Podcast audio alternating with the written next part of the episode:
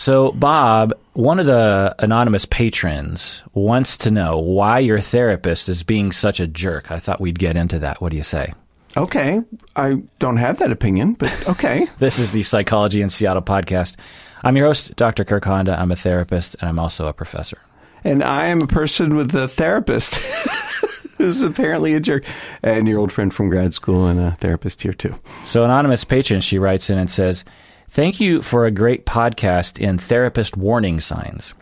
I'm so curious about Bob's therapist, though. I'm wondering what his deal is with being late to sessions. It sort of annoys me because it doesn't make any sense to be late. The only thing I can come up with is that Bob comes across as incredibly kind and his therapist is just taking advantage of him. Why is Bob's therapist being such a jerk? Bob, what do you think?" I think, honestly, I think if my therapist were here, what he might say is, you know, he has, there's something about on-timeness that raises up some issue for him personally. So, you know, most people aren't jerks for the sake of being a jerk. Like, oh, I know what I'm going to do. I'm going to go out of my way and give you a hard time. People are, you know, we have our weirdnesses, our idiosyncrasies. And there's something he said to me a couple times that there's something about time that's hard for him, and then he recognizes that it has something to do with his own whatever inner world or whatever.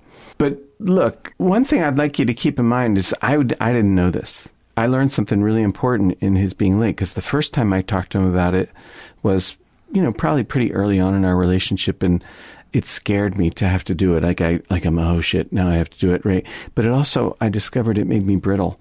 Like, oh, since I brought this up and I've expressed anger at it, and now if you don't do it, you know, now there's going to be a real problem, right? Or I'm going to have to be passive, right? So it used to scare me. But lately, what's happened is we just talk about it. And I'm not afraid. I'm a little afraid.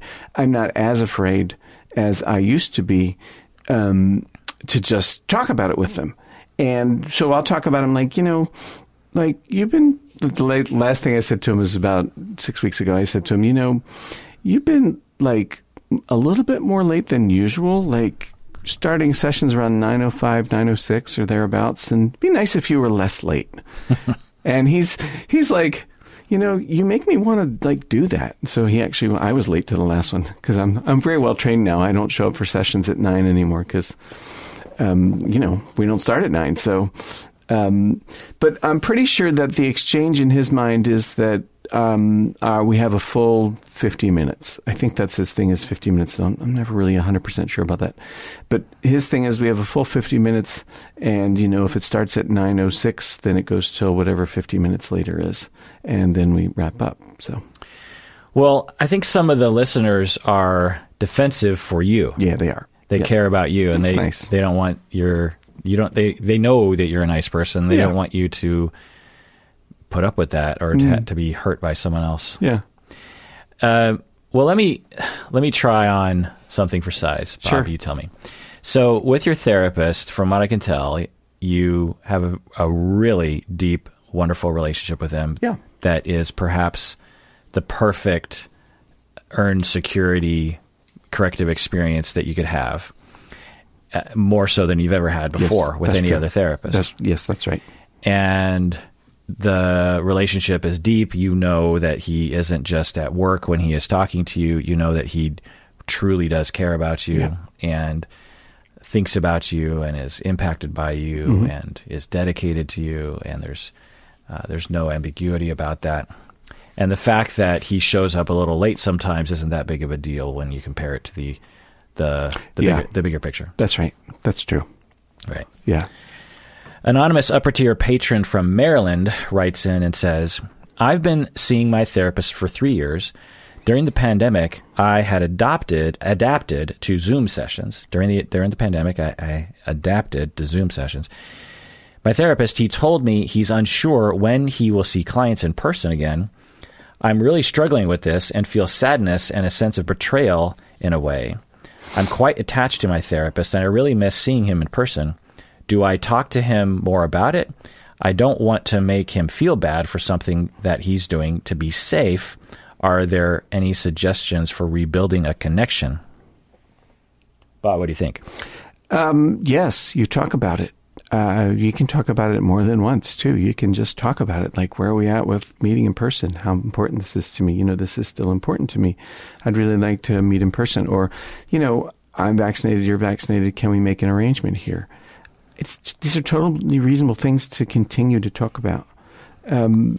If you don't get what you want for your birthday, you maybe ask for it for Christmas, right? I mean, you can actually keep at it. And you also get to talk about, if you want to, you get to talk about how it feels to not meet, or the stories that you tell yourself when your therapist, you know, has their limit and it's different from yours. Like, do you tell yourself a story about them not caring, or them, you know, being willful or whatever? You guys actually get to talk about that, and you'll learn. You get to learn something that you might not otherwise learn if things were smooth. They say the pearl is the oyster's answer to irritation. You get an opportunity to make a pearl. Yeah, a therapy pearl. Therapy pearl. Yeah, absolutely. Absolutely. Talk about it. Particularly, it sounds like you like him. Yes. So it's probably worth waiting until things open up. You know, 'cause what I hear in your voice or in your email, anonymous puppeteer patron from Maryland, that you're thinking, well, you know, do I talk with him? Do I abandon this relationship? Maybe look for a different therapist who is more willing to see me in person. Hmm. And finding a good therapist that you like is hard. And moments like this can be very therapeutic. So I would, based on your email, I would absolutely consider this relationship worth salvaging for sure. And you know, eventually things will open up and everyone will be back to normal again. I assume. Side note, I'm worried about normalizing teletherapy. We've talked about this before. Yeah. Even when it's not necessary, I worry that both therapists and clients will just think of it as a lateral move, when I think for many people it won't be. I think it can be for many people. Obviously, there are conveniences that sometimes really necessitate that, but I'm actually kind of worried. I hadn't predicted this. Maybe I had on a certain level, but obviously the pandemic really pushed things forward maybe another 30 years. Like, I wouldn't be surprised if without the pandemic in 30 years, there would have been like half teletherapy, half in person. But with the pandemic, because even yourself, you talked about how you're going to continue to do teletherapy because of convenience on a certain level, right? It's easier to do that sort of work. And I worry about that. Mm-hmm. You know, I talked about this last time, that at my university, they're normalizing tele courses. Yeah. And online courses, which is, I mean, on some level, I'm like, okay, that's great. Because again, convenience. Some people are, I mean, I've had students who are living in Hawaii or Puerto Rico or something, and they can still attend classes, which is great for them, right? On the other hand, this is a very human profession. It's not like accounting or mathematics, or you need to be in person. And like talking with you right now in person, it feels so much better than when we were over Zoom. Yeah. You know, it's this tiny little two-dimensional screen. A little person can't see your whole body language situation. No 3D, no eye contact, no smell. It all adds up to the human experience. You know, I don't know. I think it's fine on a certain level, but I wonder if in 5 years, the overall service level will decline because of this change.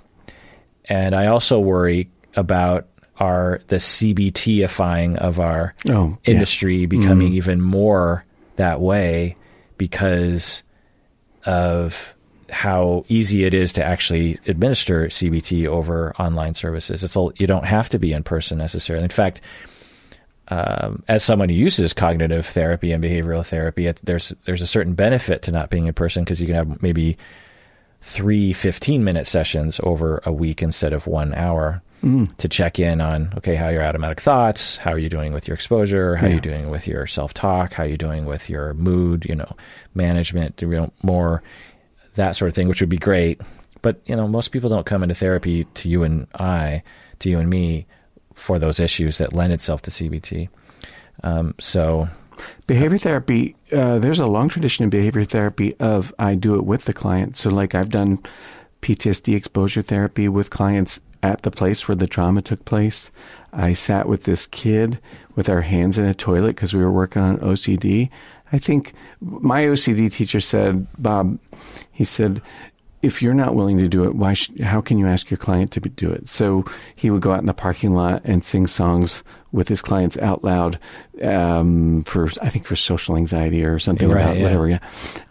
If you're not willing to do it, and there's something about sticking your hand in the toilet with your person, with your client, that is much more powerful than asking them about how it went with their exposure to germs. Tell us that story again. Toilet, sorry? Yeah, he was, I got a couple. He was, this is a kid, he was probably 12, thereabouts, and had germ phobia. And so one of the things that you do about that is you expose to where, quote, the germs are. And part of that is like toilets. So we literally stuck our hands in the toilet, sat there for, 5 minutes or whatever, and sort of watched his level of distress go down over time. And the point is that, toilet water is not, the human body has a very good immune system is the point. So, yeah. And toilet water isn't actually as dirty as you think it is. No, doorknobs are dirtier. Yeah. Yeah. Your mouth is dirtier. Your mouth is, by far dirtier. So, I had another guy, same thing. His wasn't so much getting sick as his making his kids sick. So what we did is,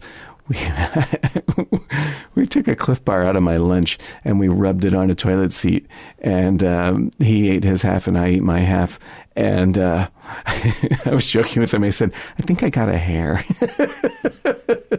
And then at the end I said to him, now you will go home and you kiss your wife and kids and you will not rinse your mouth until that is done. And he was totally willing.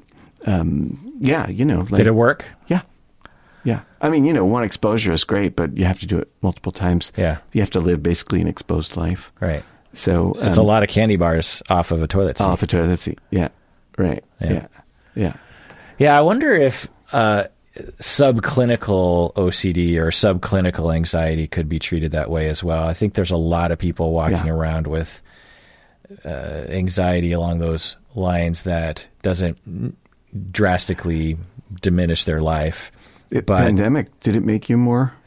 No, I've always been a germaphobe, so I'm the same. Same. In fact, I feel normalized now. Like I was walking into Pagliacci to get some pizza the other day, and I used my coat sleeve to open the doorknob. Yeah, and I feel like it's funny because I haven't gone anywhere over the pandemic, and so I remember. Oh, that's right. Like I don't have to touch the handle if I don't want to. I can use my coat sleeve. Right. No, I don't even know if that actually improves my life at all. It seems like I just put my germs on the coat sleeve instead of my hand. I had that thought. Right. Yeah. Who knows? But it somehow makes me feel better. Yeah.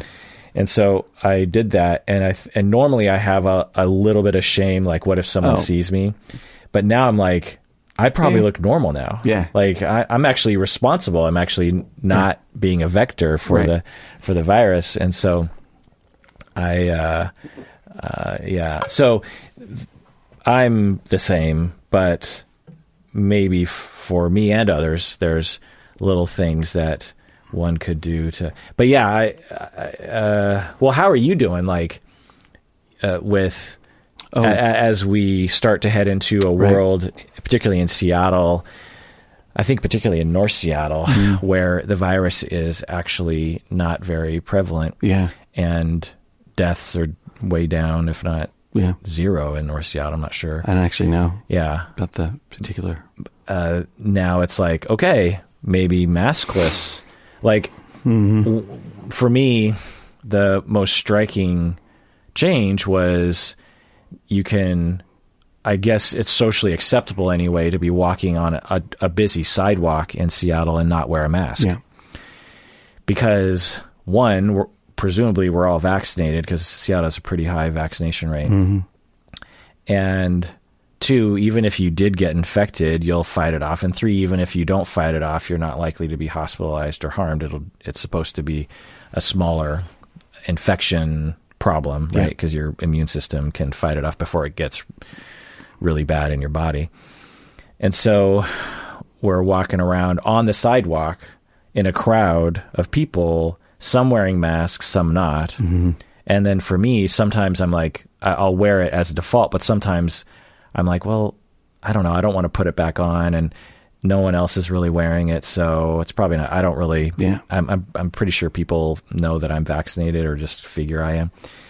And it feels weird. Yeah. I'm not particularly scared. I'm more worried about coming across like I don't care. How do you feel about it? I think there's so much wind blowing that outdoors we're pretty safe. So right. I think if I were going to a crowded place, I'd feel a little different. Like if, are they going to have Folklife this year? Or wait, what's the next one? I don't think so. Yeah. Well, there's Folklife and Bumbershoot and the Bye to Seattle and all. Actually, you know, I used to live just a couple blocks away from the Space Needle. Right. And would walk through the Seattle Center almost every day. And I learned that every weekend there's a festival at Seattle Center. Oh. But sometimes there's a Japanese-American festival, I think, in June. And every weekend there's like, and even during the week there are always big things. There's like the Color Run or the Seattle Marathon, that it always kind of, at least has a stop, or maybe even is headquartered in the Seattle Center. So yeah, I don't know. From what I understand, none of those things are happening. Mm. From what I understand, like the one thing that bums me out while we're on this topic is Stacy and I used to love going to Seattle Art Fair. Did you ever go to that? Yeah. When's that one? It's, I don't know, it was sometime in May or something. I'm not, but it, you know, it's down by the Kingdome. Oh no, I don't know the Seattle Art Fair. Oh, it was in the WAMU Center, I think, by Safeco Field or whatever it's called now. Is it still called Safeco? No, T Mobile now, right? Is it? Oh, T Mobile, and it's not CenturyLink anymore. It's not Lumen Field. Lumen. So Lumen Field and T Mobile, right? Mm. Anyway, it's down there. WAMU. I just call it the Kingdome, right? And and it's a Seattle Fair, and it was so great because actually, I had colleagues of mine who would have art, but for those who don't know, in Seattle, there was this art fair where every art dealer would have like a little booth. And there were, I don't know, a couple hundred art dealers in a small, very kind of compact space. And so it was like you could go to 300 art galleries in the span of like one evening. Wow. And the art galleries will choose like their best stuff, maybe like one item from each artist, you know, whereas you walk into an art gallery, there's like maybe 10 or 15 artists with 15 different items. Right. And just the sheer volume and the eye candy of just walking around, it's like, oh, I mean, everything's so, and then they would have guest artists like, well, the last time we went a couple years ago, well, anyway, the bummer is I think they canceled it forever because of the pandemic, which I'm like, why would you do that? But anyway. You mean like never again? I think. Forever? I'm not sure. Damn. I mean, that's kind of how it sounded to me. Wow. But the last time we went, there was this Japanese artist who she would, and it was extremely popular, and she was very well known. I can't remember her name, but she's very well known in the art community. And what she did was, it was this huge space with all these meticulous tables with bread, every like 4 feet, different kinds of bread. So there'd be like Wonder Bread, and then there'd be like bagels, and then there'd be like pita bread, just like all muffins, you know, 40 different kinds of bread in these little stacks on these very artsy tables. And the crowd would all gather around, and the artist would come out very quiet, and everyone's really quiet. And she would, one by one, go up in front of each pile of bread, pretty big pile, you know, very petite, small Japanese lady. And she would smash her face into each pile of bread. Hard. And then wipe off and then do the next, or just...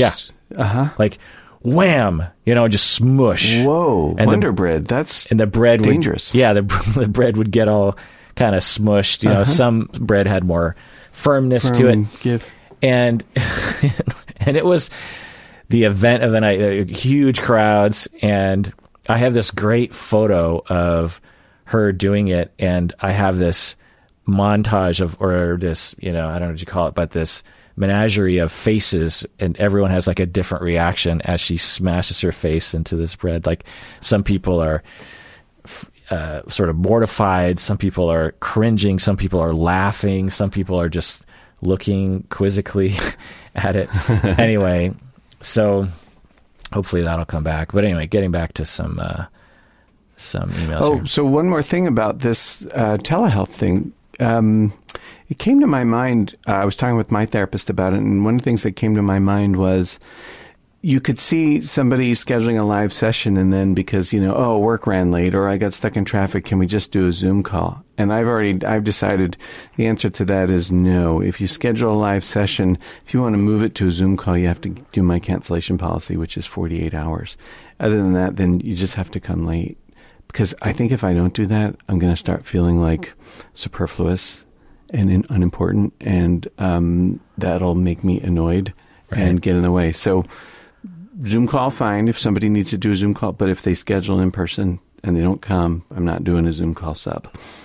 Right. Yeah. Yeah, that makes sense. Yeah. Upper-tier patron Rebecca from Scotland says, wow, Scotland. I am 23. I have been working with my psychologist for 3 years now. And just as we were about to start EMDR, the pandemic hit. There still isn't any sign for when face-to-face appointments will resume. Because we haven't been able to work on my trauma therapy, as EMDR isn't worth trying over a video call, her supervisor suggested that we close my case altogether, and they will be in touch when we can book a face-to-face meeting. Hmm. When I expressed my concern, it felt very swept under the rug, and my psychologist began to explain that this procedure had been put in place by their manager. I got extremely wound up as I didn't feel heard at all. Would it be a good idea to just get another psychologist? Bob, what do you think? Wow. Well, yeah, I got a couple thoughts. One is, with the taste that's left in your mouth, can they be the therapist you need them to be? Are they open to working it through? Do you want to wait that long, whatever that long is? You could get another psychologist or another therapist. If you're going to do EMDR, are you going to run into the same problem? A lot of variables. Yeah, it's hard to know. So from what I understand, upper-tier patron Rebecca from Scotland, you're saying that you started therapy 3 years ago. Mm-hmm. You have trauma. And a couple years in, you were going to start EMDR. So if that's true, then you had 2 years where you weren't doing EMDR. And you had a good run of therapy there where it was you're doing something else. Mm-hmm. Then the pandemic hits and they're like, well, we can't do EMDR because of video, which I actually kind of question on a certain level. Mm. Like, why couldn't you, right? I don't know. I don't know enough about EMDR. Yeah. Well, I guess if you're doing a specific protocol that involves the kind of laser or the, you know, the dots or something, it would be hard to administer that when you're home. But there are other ways to do EMDR that you don't have to use that device. Plus you could, yeah, anyway.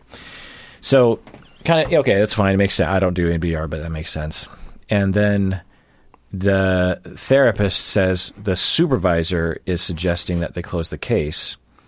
So my guess is that the supervisor and the therapist have had some conversation around the idea that there isn't anything to work on outside of EMDR. Hmm. But given the fact that you did 2 years of therapy before EMDR, sounds like there was something to work on. So what I would suggest, Rebecca, is that you go to your psychologist and you say, I want to work on these other things that actually don't have to do with EMDR, or I want to address my trauma in this other way, like emotional regulation skills or something. I would find it hard to imagine that. I mean, I would find it.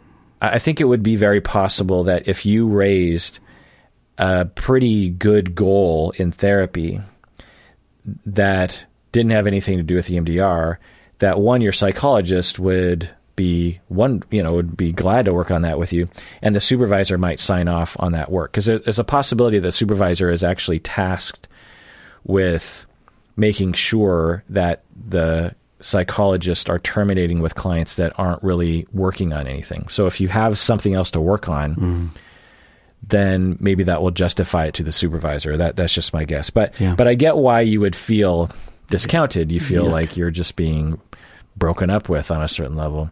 But that's kind of how managed care works. I don't know what it's like in Scotland, but there are, there's essentially what you have here is there's only a certain amount of money to go around, and there has to be someone gatekeeping the funds. They can't just, if everyone, say in the medical field, you can't just say, well, anyone who wants a medical procedure can get it. You can't say that, because then you're going to be spending billions, trillions, quadrillions of money, because there's no gatekeeping on like, well, your concern is justified, but this other person's concern is not justified, right? So with therapy, it's the same way. And if someone comes in and says, I have PTSD and I need treatment, but we can't provide treatment online, it makes sense to gatekeep the funds and say like, well, we have to pause. But if you say, I have these 5 other things I want to work on that can be done over teletherapy, then that can give that manager and the psychologist the ability to justify the funds being allocated. Makes sense. Yeah. Anonymous patron. But first, let's take a break. Bob, what do you say? Yeah.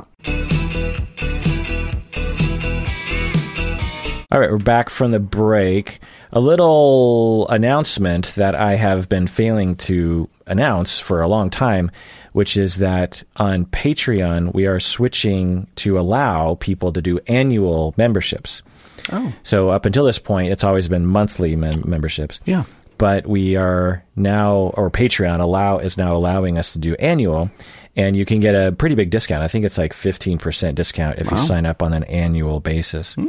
Plus, it also helps us if people switch from monthly to annual, because it's easier to plan for the future. So if you are a patron, please consider signing up for annual, because that really helps us out. It doesn't, it's not a huge thing, but it actually does help us out quite a bit. And if you aren't a patron and you want to become one, if you could, sign up for the annual if you want to. The whole model that we have here on the podcast is when you become a patron, you get access to all of our archive of all the patron episodes, but we also release patron episodes every week or so. And so the whole idea of being a patron is that you're supporting people ongoing, that it's not just something you dip in and out of. And some people do that, and that's fine, of course, if that's, whatever life circumstances, or that's your choice. But the idea is that you are supporting people ongoing. And so the annual membership is more in line with that ethic. Along those lines, I want to give an OPP for patrons who have been patrons since April of 2017. So these individuals have been patrons since April of 2017. Wow. We have Rachel from Maryland. MD, that's Maryland, right? MD? MD, yeah. We got Laura from Seattle. Hey! We have Danielle from Mount Lake Terrace. Wow. Just up north in Seattle. We have Practice Makes Presence, which I think is maybe another Patreon page. They are an upper-tier patron from Goodyear, Arizona. Wow. We got Sarah from Chevy Chase, Maryland. Oh. Is that named after Chevy Chase? I think it's the other way around. Okay. We got Kat, who I don't know where they're from. We got Annie, which I don't know. We have Jorge from California. We have Jean from Pittsburgh. We have Lexi from New York, New York, and we have Shelly from Sherman, Texas. Thank you so much, Rachel, Laura, Janelle, Practice Makes Perfect, Sarah, Kat, Annie, Jorge, Jean, Lexi, and Shelly for, one, becoming a patron of the podcast, but two, sticking with us all the way since April of 2017. Holy cow. So let's get on to, and another announcement. Well, I don't know. It's possible that we're past the deadline by the time we post this episode, but we are giving away a $2,000 scholarship. Hey, right on. So if you want to go to the website and you're a master's or doctoral student in psychotherapy or psychology and you want to apply, we haven't had that many people apply. So really? If you apply, you have a good chance of getting it. Yeah. Yeah. And we are also going to be having our 13-hour 13th anniversary live show on August 7th, Saturday. So join us on YouTube for that. And also, if you want to send us anything in the mail, and actually you could send Bob things as well through this venue. If you ever want to send us like a card or a gift or something, you can send it to the following address. Get out your pads and papers if you want to send us something. The address is Psychology in Seattle, 10002, 10002, so that's 3 zeros, 10002, Aurora Avenue North, Suite 36, number 214, Seattle, Washington, 98133-9334. That's 10002 Aurora Avenue North, Suite 36, number 214, Seattle, Washington, 98133. And if you want to send, sometimes people will send like a magnet with a saying that Bob says. Like someone sent you a magnet that said, "What did they say? What is it?" It's like, "I wish I had a Bob in my life" or something like that. I can't remember. Oh, I can't believe I can't remember. Is it on your fridge? It's on my filing cabinet in my office. Okay. Yeah. Well, anyway, someone sent a very funny, touching magnet to Bob. People will send us magnets or other kind of merch things or artist drawings or care packages or cards or whatever. And we love it. We love it. I have some things that people sent me behind me, actually, on my wall behind me. If you ever watch my videos on YouTube, there's some fan stuff. So Bob's looking at it. Yeah, I don't know if you can see that Psychology in Seattle there behind the dock. Can you see it? Oh, yeah, I can see it. Okay, that's. Oh, right on. That's cool. Art from a fan. Let's see what else. Well, some of the stuff's from my students too. Oh, that's nice. But anyway, so anonymous patron writes in.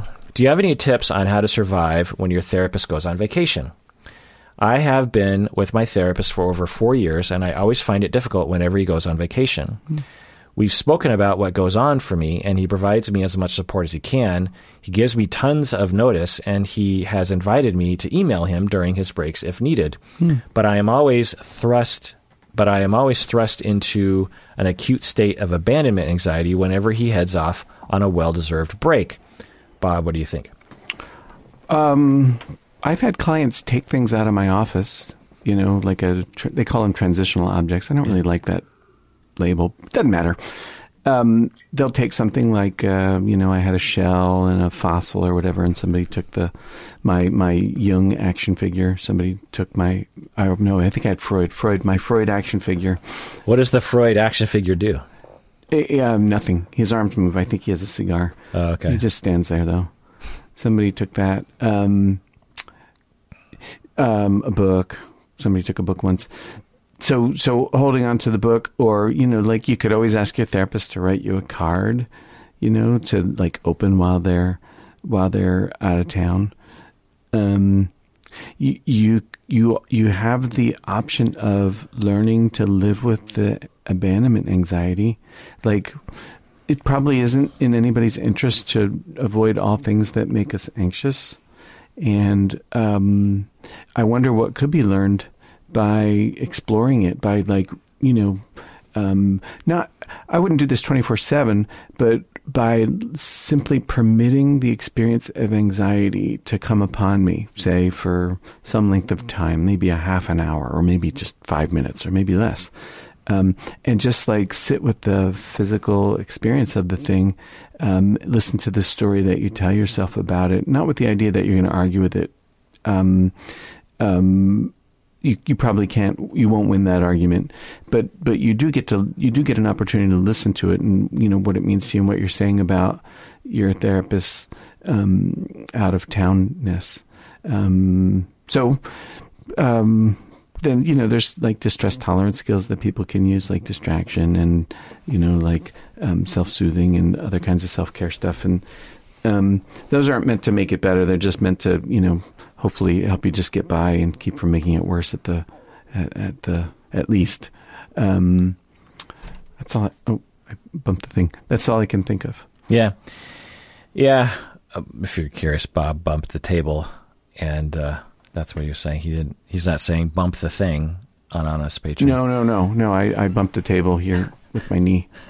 We get a lot of questions in this category of I have a huge attachment to my therapist. Mm-hmm. What do I do when they go on vacation, or mm-hmm. I want to see them more often, or I want to be with them? And that is unfortunately part of the gig when you engage in corrective experiences and therapy regarding your abandonment traumas. There's no way to engage in the healing without having your abandonment being triggered. You have to have an intense, secure attachment in order to heal, and that means you have to be vulnerable to being abandoned, and you're going to have that anxiety, and it's just going to suck. Yeah. And I know it sucks, and I'm so sorry that it sucks. I wish there was a way around it. There is zero way around it. The impulse is like, well, what if he just never goes on vacation? Or what if I saw him 5 hours a day? Or what if we lived together and I could see him all the time? You would still feel the fear of abandonment. It doesn't take that away. There's an illusion that if I could just get this, I won't feel this fear. It just doesn't work that way. You're going to feel it. And I'm so sorry that you're feeling that. If you want to blame someone, it's whoever abandoned you or whoever made you feel that way to begin with. This is just part of that therapy. Mm. Patron Odette from South Africa says, what exactly did you mean when you said mature love and relationships will never be like it was in the womb? Do you remember when I was saying that? I remember that, yeah. What exactly did you mean when you said that?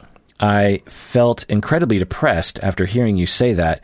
We all have to grieve true love, and I was wondering if you could elaborate more on what you meant. I have a preoccupied attachment style, alcoholic father, emotionally cold mother, have been dumped hard more than once, as you were discussing, so I'm a real adult, haha. And I struggle immensely with the thought that I can never feel a certain way again. Mm. I understand love isn't meant to be easy, but the idea of having to come to terms with that fact that, in a way, as Bob put it, I will never get to be this happy again, this is deeply depressing. Bob, how did you feel when you heard Dr. Kirk say that mature love and relationships will never be like it was in the womb? How did I feel? I didn't really feel anything about that. I know that that's the case, and I'm okay with that. So do you think you've grieved that fantasy before, or is it just not that big of a deal to you? I think I've grieved that fantasy. Yeah, I think there's no other way around it. You have to grieve it. Yeah. I think what you mean is that there's not going to be perfect mirroring, that adult love is going to be two people who have their own kind of agendas and their own kind of direction. And it's more like, instead of singing in unison, it's more like singing a duet. Yeah. You know, like I saw this duet once, or heard it. It was a Mozart. I don't remember which, Madame Butterfly? No, I don't know. It doesn't matter. Where these two women were singing, and they weren't singing the same thing, but what they were singing made a really kind of a beautiful whole thing. But each one was singing their own thing. I think that's kind of what relationships are, is this possibility of having a duet like that. But we are different from our partner, and we aren't going to experience the kind of mirroring that we had or we needed to have when we were young. And it might be that if you come out of you know, you grow up in a family where, you know, the seeds for preoccupied attachment style are laid, that your experience is going to be different from somebody who grows up secure, and they have to, you know, make the same adjustments, because there won't be mom's perfect mirroring or dad's perfect whatever, you know, that when you're an adult, you be with somebody who, you know, doesn't do that. And let's be clear that, you know, parents get it wrong like 70% of the time with kids that they're really paying attention to, that perfect mirroring is really an illusion. And everybody's just doing the best they can. Well, that's probably... Yeah, well, no, I actually think that's true. Everybody is doing the best they can. So I didn't feel bad when you said it. And did you get depressed about it the first time you kind of wrestled with this idea? I don't recall. I might have. I don't recall wrestling with it. It certainly, what I remember about that was the one about the breakup. What I remember is that in grieving the thing, I let go somehow let go of the idea that I'll never be happy again, and was just focused on being sad now. And I think the focusing on being sad now and letting go of what's going to happen in the future was probably the thing that was curative for me. Yeah. Yeah. I'm glad that patron Odette from South Africa, you wrote in so that we could follow up on this, because it is a complex issue. And yeah. And it makes sense that anyone would be depressed with that idea. I'm depressed slightly with that idea. It's a bummer. It's sort of the realization, you know, there's similar realizations as you get older that time is finite. My time is finite. Oh, yeah, that one. You know, when you're 5, maybe even 25, you have a vague understanding that your life is finite, but you don't really grasp it until you get older. Yeah. And it's similar when it comes to this topic of it's normal for us, you know, when we were 2, if things were going well, but even if things weren't going well, we at least hoped and imagined this was possible, or we had glimpses of this, that our parents are 100% focused on us. They love us. They love only us. We are the only thing that they think about. The world revolves around me, and I am going to be safe. My entire being, everything about me is known to my parents. My every need is understood. They get me. When I cry, they're there. When I laugh, they're there. When I need something, they are there. And we are one. I am one with my parents. Again, not everyone gets that. Every kid wants that. But when you have that want and or need being met, it is all encompassing. And we don't really ever forget that. We forget many things about what it was like to be 2, but we don't really forget that vibe, that feeling of pure melding with another human. And of course, when we romantically get involved with people, or even just deep friendships, deep relationships, we at times will have glimpses of that, particularly in the beginning of a relationship. Yeah. And, you know, you're in a romantic relationship and you're lying in bed and you're just staring into each other's eyes and just like, I love you. And it's the other person, I love you too. Oh my God, you're the best. Oh my God, you're the best. Oh my God, we're the same. Oh my God, we're the same. And that's great. I'm not making fun of it. It is great. It's a wonderful feeling. It doesn't last. And, you know, some people, they call them swans. There are these relationships that are very long-term, like 50 years long, and they will claim that they retain that deep sense of new relationship energy, as the polyamorous people call it. Wow. I'm skeptical of that, honestly. Everyone that I've heard that have talked about that experience, I will later learn that their relationship isn't always like that all the time. So who knows? But yeah. Maybe that's a topic for another episode. But this loss of that fantasy, something that we once either had or thought we had or hoped for, but we probably never really had it, you know, because we were too dumb to understand that our parents had their own lives. we were too small to understand. Our brains were too small, or our understanding of the world was too limited, that we actually did believe that the world evolved around us, but it didn't really revolve around us. And good parents are effective at convincing us that the world revolves around us, but they know the world doesn't revolve. You know, a 4-year-old says, "Look at me, I just drew this picture." And good parents or good adults will be like, "Oh my God, that is the best picture of all time." When in reality, you're thinking, that's just like all the other dumb pictures you've been drawing, and all the other ones that I've, you know, it's no different from all the other pictures I've seen. It is not special. It's not different. It's not even particularly good, but I don't care. You created it, and I'm glad, and I'm happy for you. But I'm not going to say that. I'm not going to be like, "Yeah, kid, I've seen many other pictures like that before. It's not impressive." You just say, "Oh my goodness, you are the best drawer. That's great." And the kid walks away convinced and saying, "Oh my God, I am understood. People value me." Yeah. Now, I'm not saying that kids are being tricked. I'm saying that it's a feeling that we, again, either get or get glimpses of or hope for when we are young. And it makes sense that we want that again. We want someone to truly meld with us and truly understand us, and truly be there all the time. Just instant responsiveness, no moodiness or full open vulnerability. I am feeling the radical honesty, you know, and people will strive for this, and some people are better at it than others. And it just doesn't work out. Now, maybe it can, and maybe there are rare instances, but it just doesn't work out that way. We as adults, pretty much from the time we become 4 years old, we're on the road towards realizing that we are mostly alone, or not mostly alone. We are alone in some ways, I will say, and we will never really meld with another human being. We might have moments, like I said, but we will never have that, and that is depressing, because how wonderful would it be for all of us to be able to turn to our special people and meld, and to have that fully encompassing love and understanding, and you're vibing together, you're in the zone, and it feels 100% safe, and it always feels safe.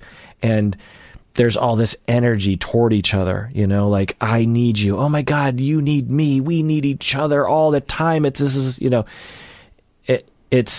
there. Again, there are glimpses of that for sure, but to not have that, it's sad. It's a loss. Mm-hmm. And to be depressed, to be sad, is rational.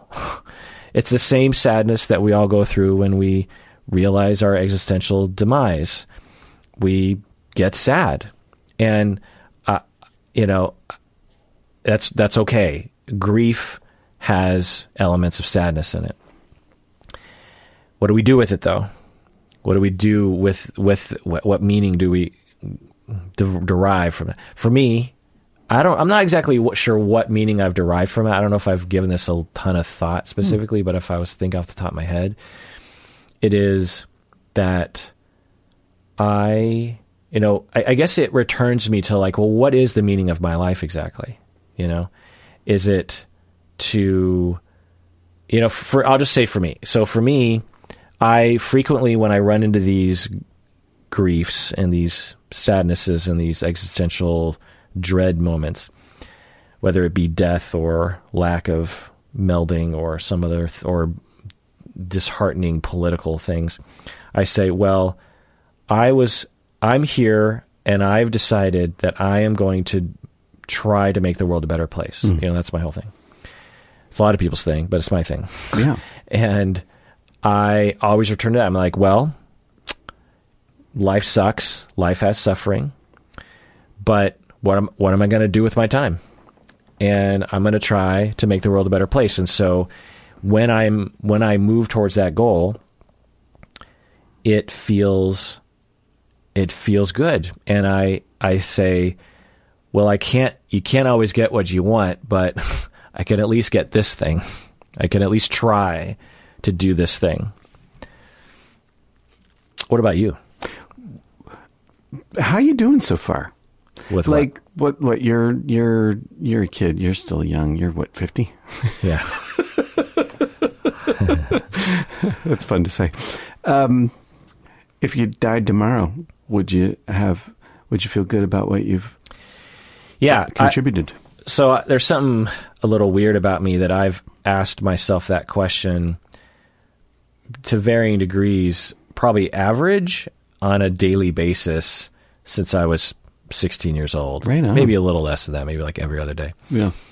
And I don't just ask it kind of haphazardly. I actually try to answer it like, okay, am I living my life mm-hmm. in a way that if I died tomorrow, there wouldn't be any regrets? Mm-hmm. And so when you ask yourself that question and you realign your life accordingly, then you're always living the life that at least you think is worthy. You know, that's why there's a lot of things that I do. Like there are two things pop into my head. One is I don't do social things or work things that I don't want to do, you know, mm-hmm. like I don't do obligations. Mm-hmm. A long time ago, I'm like, I got limited time on this planet. I'm not going to do an obligation that I don't want to do. Wow. So like one of the things that I don't do as a policy is I don't go to children's birthday parties. So there, you know, back when we were kids, one, maybe you got a birthday party, but if you did, it was for kids. It was not for parents. Oh yeah. Parents didn't show up. Parents had better things to do. Well, now the culture is, which is fine if this is what they want to do, but now when little kids have birthday parties, the parents are supposed to go. All the parents really? Are supposed to go. Yeah. Yeah. I mean, it's not universal, wow. but it's a trend. And no kidding. Yeah. And so like a 2-year-old will be having a birthday party. I mean, 2-year-old actually makes a little bit more sense because a 2-year-old doesn't really, but like a 5-year-old will have a birthday party and you invite not only all the 5-year-old's friends and their parents, but you invite all of your friends. So, and of course the birthday party is 5-year-old oriented. It's not adult oriented, which of course that's the way it should be. Yeah, right. It'll be at like a gym, like a play gym, an indoor play gym or something, or there'll be clowns and stuff like this. And it's just I would say 25% of the time that I have gone to these things, it's actually enjoyable. I get to, socialize with my friends, but the other chunk of the time, it's just a lot of wrangling children, which is fine if you have a young child, but if you don't, then it's like, well, what am I doing here? Yeah. And so I just don't go. You don't go to those. Even though all of my other friends go, and I'm pretty sure they do it out of obligation. I don't know. I haven't asked them. Well, but that's just one of the things. I'm just like, I'm not going to go. I don't want to go. And I'll go to all the other events. Yeah. I'm a pretty good shower-upper. Yeah, yeah. But not to that. Anyway, so for you, the contribution is what am I doing to make the world a better place, but also making sure that you maximize the joy that comes out of your time. Exactly. Yeah. Yeah, that's nice. Was it who were the philosophers in the Greek Isles? There's some. Well, it was the hedonists, weren't they? Anyway, there's a group. I remember there was some 2,000 ancient, year old philosophy island group of people that they are often mistaken for people that are really into self-pleasuring, selfish. Oh, yeah. But in reality, what they were saying is that you should live a life knowing that you have limited time while trying to enjoy yourself, but also enjoying yourself might be being altruistic at the same time. So it's not selfish. Yeah.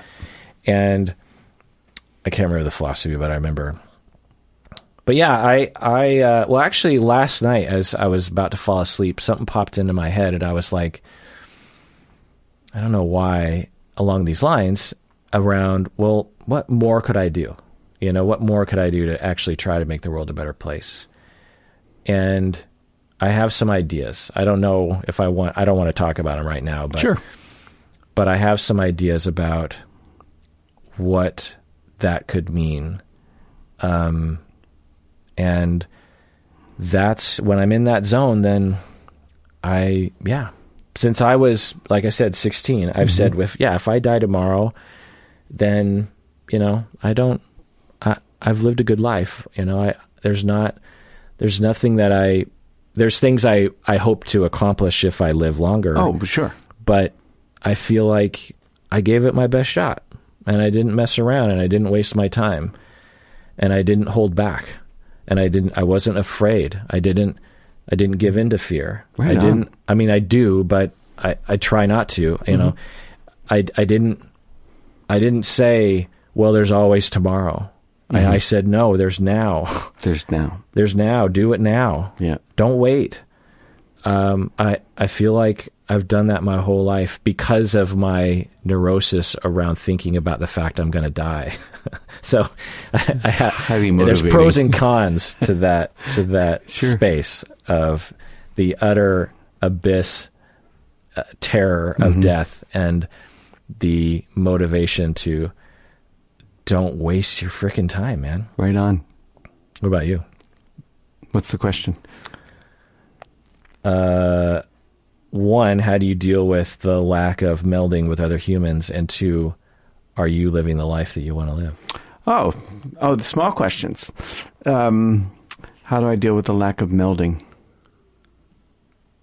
I don't know how to answer that. I'm, you know, somewhat withdrawn, so that's not the best. Would you like to meld with Colleen? No, I don't want to meld with her. I would like to be... I think I have a habit... I said this to her last week. I'm like, do you mind that I'm quiet? And she said...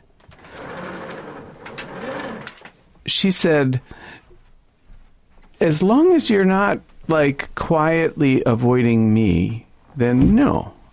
But I don't like it when you're withdrawn from me. Because I think I do. I'm pretty internal. So, you know, that's fine.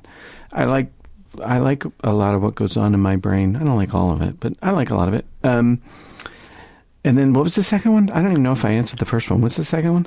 I think you did. Okay. I think you answered that. Well, maybe you didn't. So in that episode when we talked about the breakup, right. You were talking about this previous relationship and how you don't know if you will ever be happy like that again. That was the belief I had at the time when I was refusing to accept that it really is over was I'll never be happy again. I was accepting a prediction as a fact. It's a really bad idea. One should not do that. Because A, you don't know what's going to happen, and B, that ends up being a self-fulfilling prophecy kind of thing. That you will make that come true, which is useless. There is no win. There's no upside to that. So only believe things that are factually true. And one of the things that's true is what's happening now. And one of the things that's never true is what's going to happen tomorrow. They didn't even know what the weather's going to be tomorrow. They just make a guess. They get it wrong a lot of the time. We're okay with that because, you know, whatever. It rains. It's not raining. It's no big deal. By and large. So I think that was just avoidance of grief, though. And when I stopped avoiding the grief, I let go of that business about how happy I'm ever going to be. I don't think it's the thing I think about that much anymore. So I don't have that, you know, they have that thing in the PTSD where you have a foreshortened sense of the future or of your life, you know, either the length or the quality of your life being curtailed. I don't have that anymore. That went away. And I don't miss that relationship anymore. And I think I would probably find her annoying. Yeah, I'm quite sure of that. Not because she's a bad person or anything. She's not. She's fine, I'm sure, but I think I wasn't relating to her. I was relating to my story of her. And, right. I think that's a big part of what I was talking about is when we are 13 or 22 and we fall hard in love for the very first time, it often is not really in love with that person. I mean, it's more in love with the fantasy, which can feel great, but it's not necessarily in love with them or the reality of the relationship, you know? Yeah, and I should mention that psychoanalytic writers have been commenting on this for over 100 years, this maturity depression that you get when you realize that you can't really return to the womb. They've known about this for a long time, this feeling of sadness and demoralization once you realize that there's no going back. Yeah. But on the other side isn't just sadness. It isn't just loss. No. It's different. Yeah. My relationship with Bob, some of you know about my relationship with Bob out there. Yeah. And we have a very close relationship. Yeah. We can be vulnerable together. When we're in need of help, we will reach out to each other. This relationship is very important to me. Yeah. And it's extremely safe to me. I feel very safe. I feel like I'm okay in your eyes. Wow. I feel like I'm a good enough human being, in your eyes. Oh, I'm so glad. Yeah. And yet we're not melded, No. So, yet, we don't talk all the time. No. And yet there are times when we don't necessarily get each other, Mm-hmm. But that's okay. Yeah, that's all right. Just because Odette from South Africa, we can't return to the womb. And that doesn't mean we can't have deep, safe, good, long-lasting, secure relationships. We can. It's just with this, background knowledge that I can never fully have that fantasy that I have. I have a fantasy of just complete enmeshment, good enmeshment. Yeah, that enmeshment. And it just, it's okay. There's another version. And mm-hmm. What the psychoanalysts would talk about is you go through this phase of grief and depression once you realize the fantasy can never happen. But on the other side is actually a wonderful life. It's just different than what you thought as a child. Mm-hmm. You can have tremendously deep, secure relationships with people. In some ways, it's more real because, like I said, when we're a child, the fantasy is propped up by this developmental distortion that isn't real. Mm-hmm. It's complicated. There's a lot of angles to this, but Bob, are you living your purpose? Mostly, yeah. What is your purpose? You've talked about this before. Yeah. I have a couple purposes. One is, to learn how to be a good therapist and become competent. And that's not something you just like one and done. That's something that grows over time, which is really cool because it continues to grow over time. It's been 30 years. So that's cool. And the other one is to help Colleen have a good life. So, I'm learning to accept that there's limits to my capacity to help with that. So, what does that mean? It means I can support her, and I can't take over for her. And the ways in which she gets stuck, I owe her grace. I owe her acceptance, but I don't have to work. It's not my job to ultimately to ensure that happens, which is kind of sad for me, but it's true. It's not your job to fully make sure that happens. So why is it your job? Because I don't have say over it. So if I don't have power over it, it can't be my responsibility. Right. Yeah. As part of that, so if I was to interpret what I know about you and mm-hmm. what you're saying right now is mm-hmm. that there's a light side and a dark side to that goal or that life purpose of making the world a better place for Colleen. Yeah. One is it's love, mm-hmm. and presumably she has a similar dedication to you. Yeah, yeah. And it's mutual and it's altruistic and mm-hmm. she deserves to have someone in her corner. She hasn't had that a lot. Mm-mm. And it is instant feedback. Obviously benefits you. If she's happy with you, it's a more secure relationship for you. Right, that's true. The dark side is that it is not related to you and more related to someone else. Yes. Dark side is if she's having a bad day, you're out of your purpose. Mm-hmm. And your life purpose is you're failing, even though it doesn't have anything to do, or even if it does have to do with you, she's having a bad day, you're failing. Well, you remember you and me were talking about, I don't know, a month ago or something, and you were saying something about differentiation. You said, Bob, when you differentiate, you have actually more, you're more resourced and you have more to give. Yeah. And so I think for me, my marriage has been exercised in growing differentiation. And I suspect that the more I differentiate from Colleen, the more love I'll have to offer her, and the easier time I'll have. And it might actually even be facilitating her if I'm not so attached to a particular kind of goal or whatever. It might make things easier for her. But in any case... Meaning that she's freer to have her downtimes. Her downtimes. Without ruining your life. Right. It's not about me. Right. Yeah. So. Interesting. Let's say you're on a path right now regarding everything we're talking about. Sure. What's you in 5 years look like in terms of this purpose? The help Colleen have a good life purpose. Mm-hmm. Is it modified at all? Is it the same? Yeah, it's modified.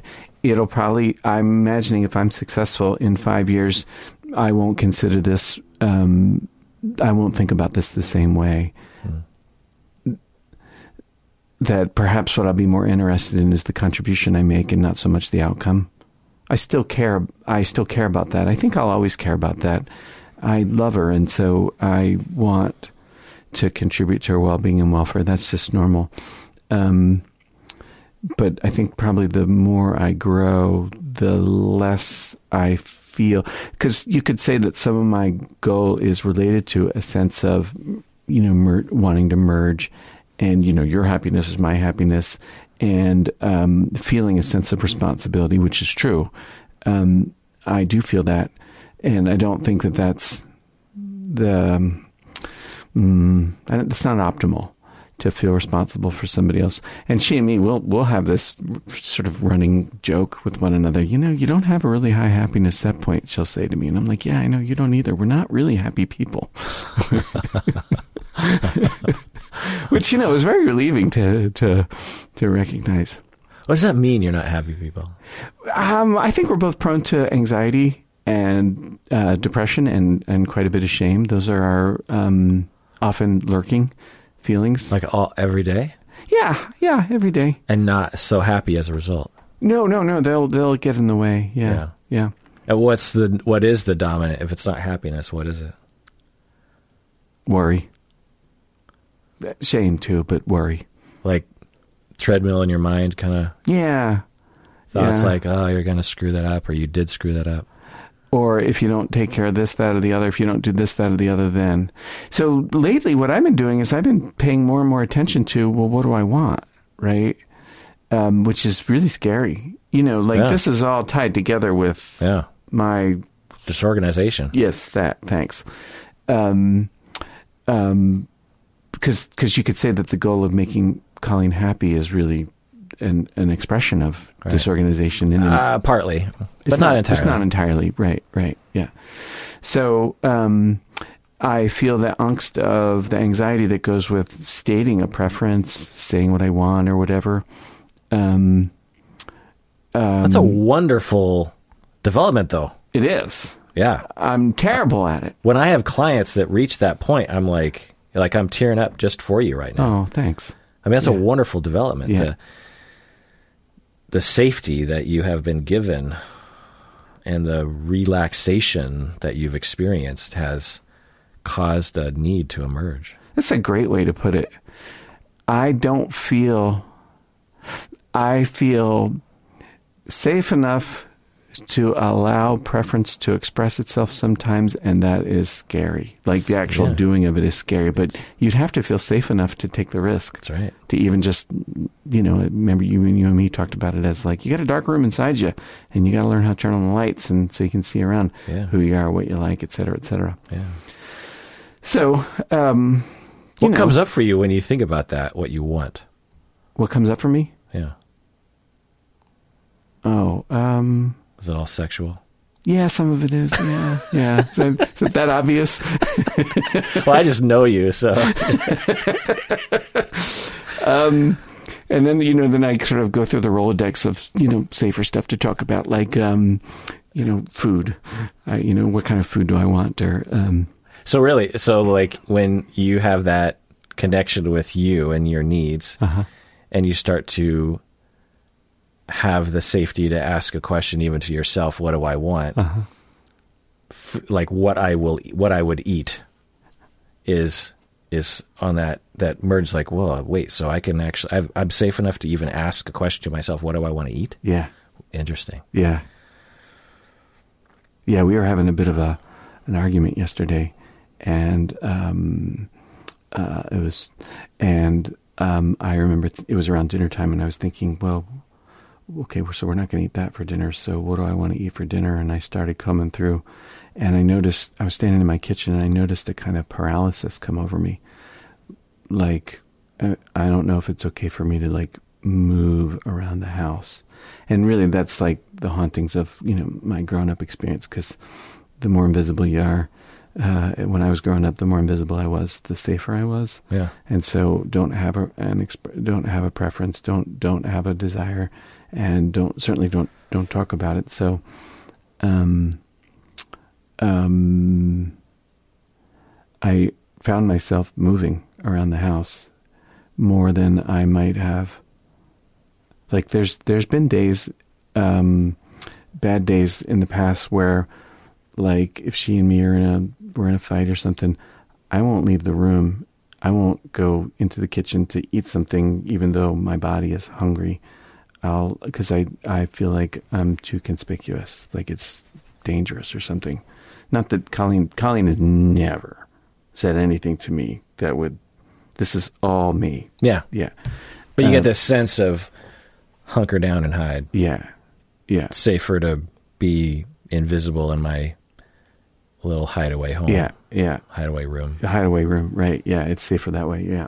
So, So standing in the kitchen and moving around and pulling some food together was progress for me. Huh. So, yeah, there's that. So up until now, when you decide what to eat, it was, I'm guessing, heavily influenced by, well, what do other people want me to eat? Yeah. What else? What could I eat that wouldn't impose on other people? No, definitely. Yeah,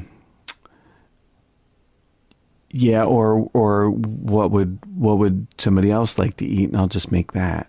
Right. That, which is fine, because she and I, we share a lot of taste, so that's fine. So, but from the Colleens of the world, we want the Bobs of the world to know what they want so that we can actually please them. Yeah. Because it sucks to only be pleased, you know. Right. It's like, what do you want to do today? I don't know. What do you want to do today? It's best if both people can enjoy something together rather than one person doing something that you want to do. It's nice to have someone do what you want to do, but you want the other person to want it too. To sort of have some reciprocity or whatever, yeah. Yeah, yeah. Yeah, yeah, yeah. She bought me a rice cooker for my birthday. Like an actual good Japanese rice cooker? Yeah. What are we talking? I don't know if it's good. It begins with a Z. Yeah. Is it the kind that has a lid that kind of really clamps down, or is it the kind of lid that just sits on the top? No, it clamps down, I think. Yeah. And seals. Seals. Yeah. Okay. That's not the one I grew up with, but those are legit. Yeah. Yeah. Because I've been trying to learn how to make sushi rice. Yeah. And I screw it up. I think I made it well like twice. Well, I know how to make sushi, Mike. Why didn't I just ask you? Well, you can. There's a lot of YouTube videos. I looked at several, and they all have their own idea. And it's different. So yeah. So you make. Well, are you talking like the consistency of the rice itself, or of how to add the ingredients? Well, probably both. Are you actually trying to make sushi rice, or are you trying to make sticky rice? I was making salmon nigiri. Okay, that's what. Yeah. So. The kind of rice maker you make is I'm not familiar with. If you had the other kind, I could tell you exactly how much water you add, and there's a thing involving your fingers, a knuckle thing that my mom taught me that I don't always use, but you want it to be pretty moist is the thing, and you can always pull out the moisture at the very end, you know. But anyway, automatic rice cookers. So when you're done with the rice, or gohan as we call it. Is it pretty good sticky rice at the end?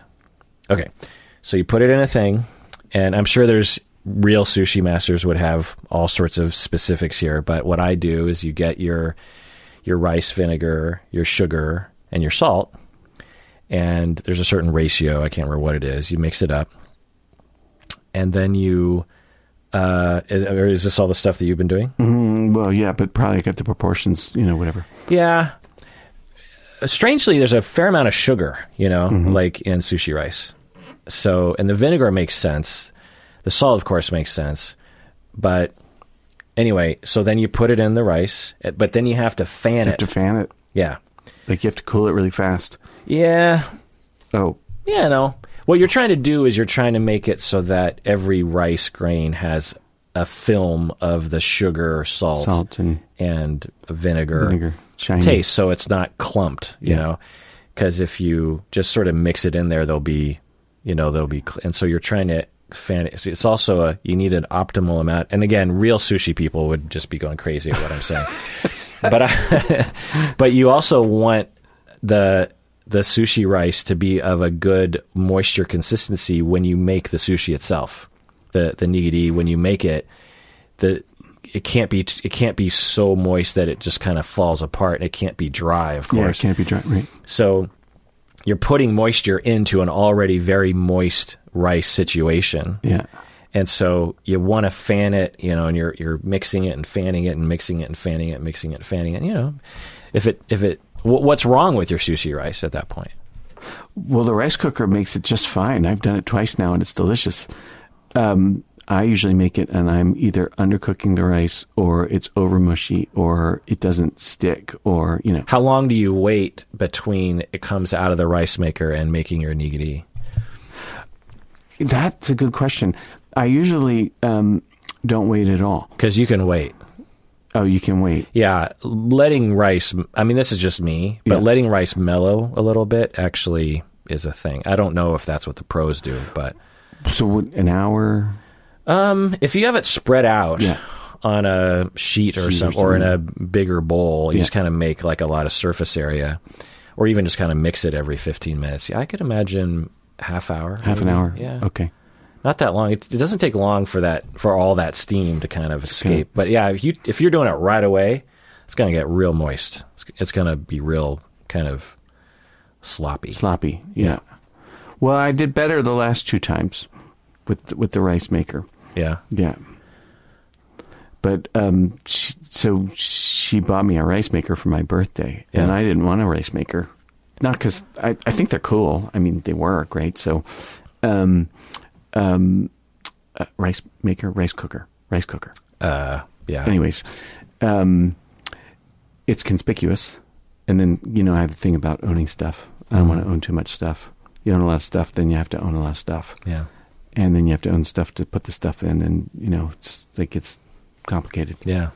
Right? You don't have to buy car insurance if you don't own a car. Yeah.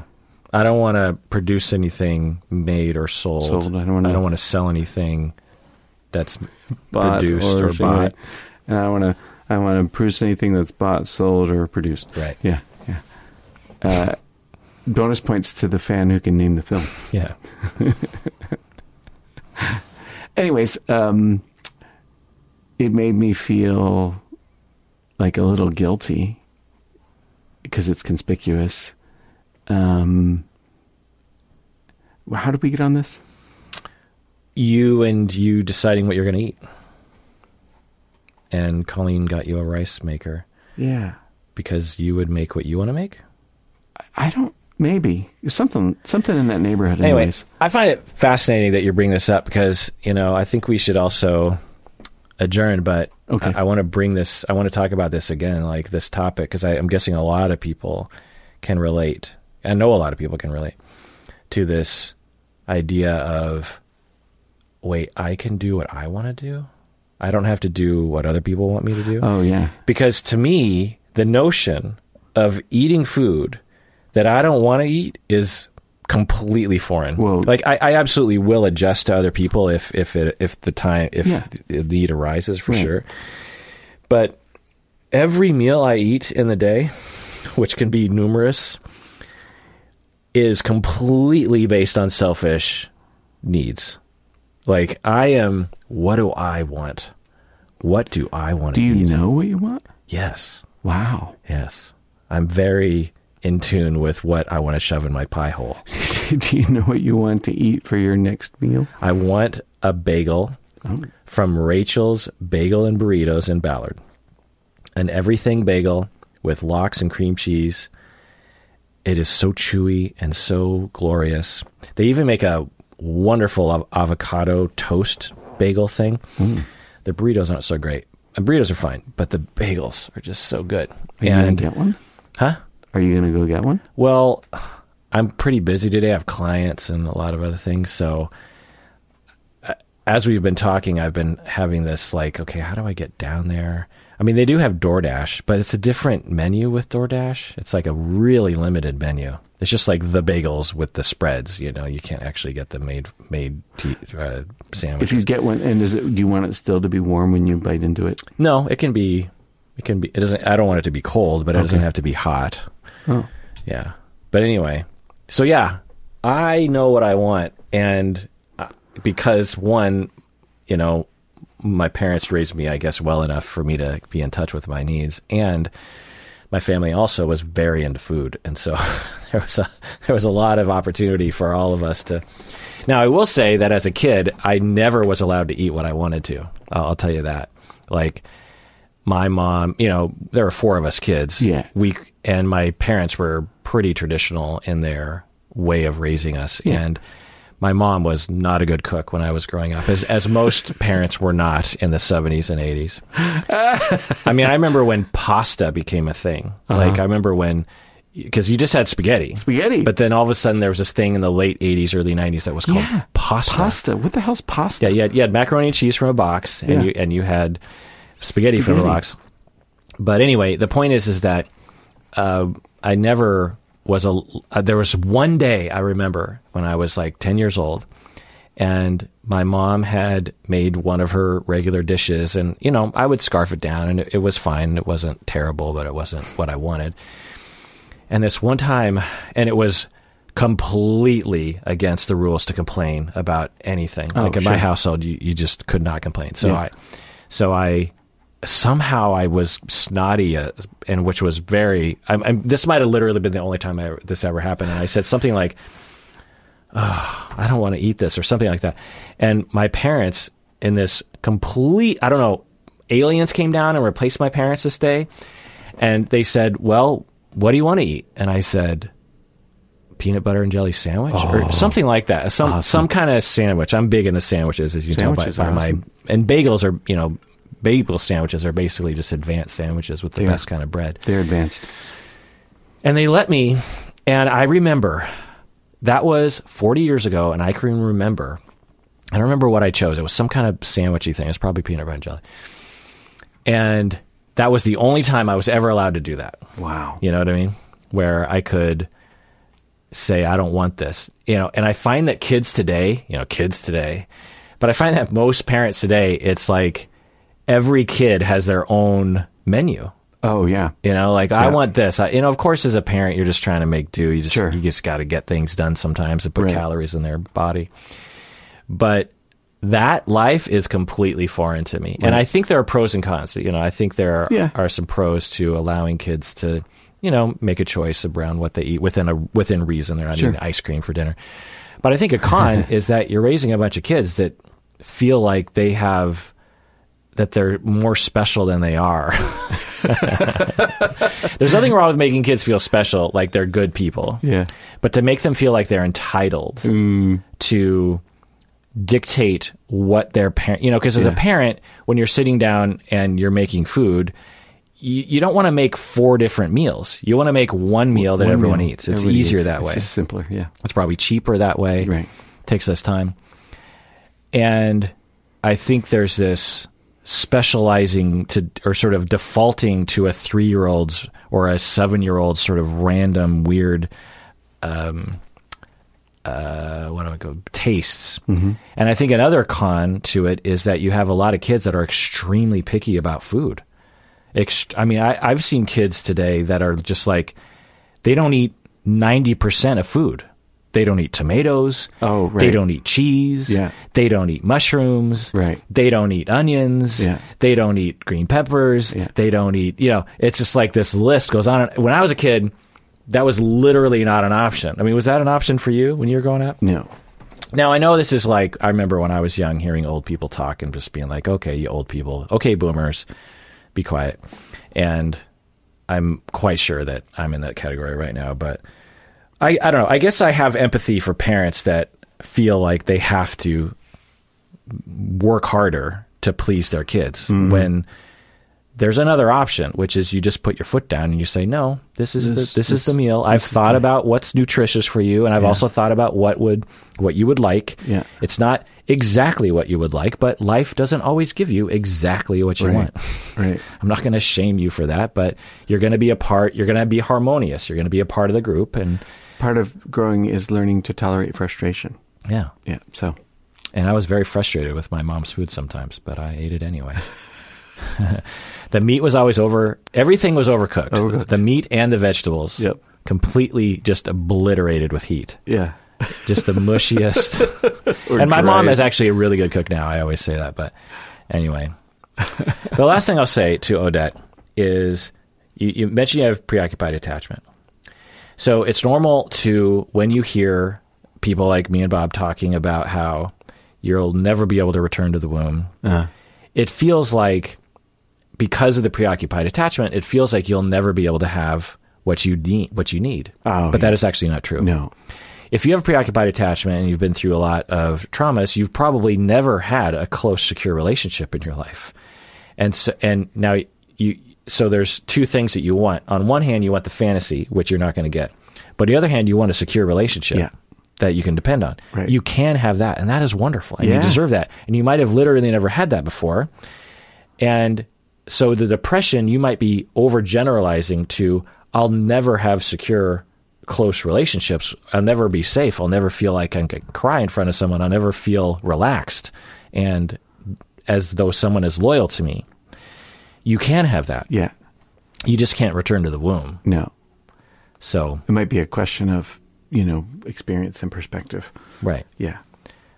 So I hope, Odette, that you can retain the hope and the expectation that you can have deep, deep, secure, loving, slightly enmeshed, slightly mirroring, slightly overlapping relationships, you know, overlapping personalities, relationships. It's just not like the fantasy we have when we're 13 and we're looking at our Justin Bieber poster and we just want to be with him all the time and it's going to be awesome and you'll never be sad again. Like, that won't happen. So sometimes that's a blessing. Right. That is it for that episode of Psychology in Seattle. Everyone out there, please take care of yourself because you deserve it.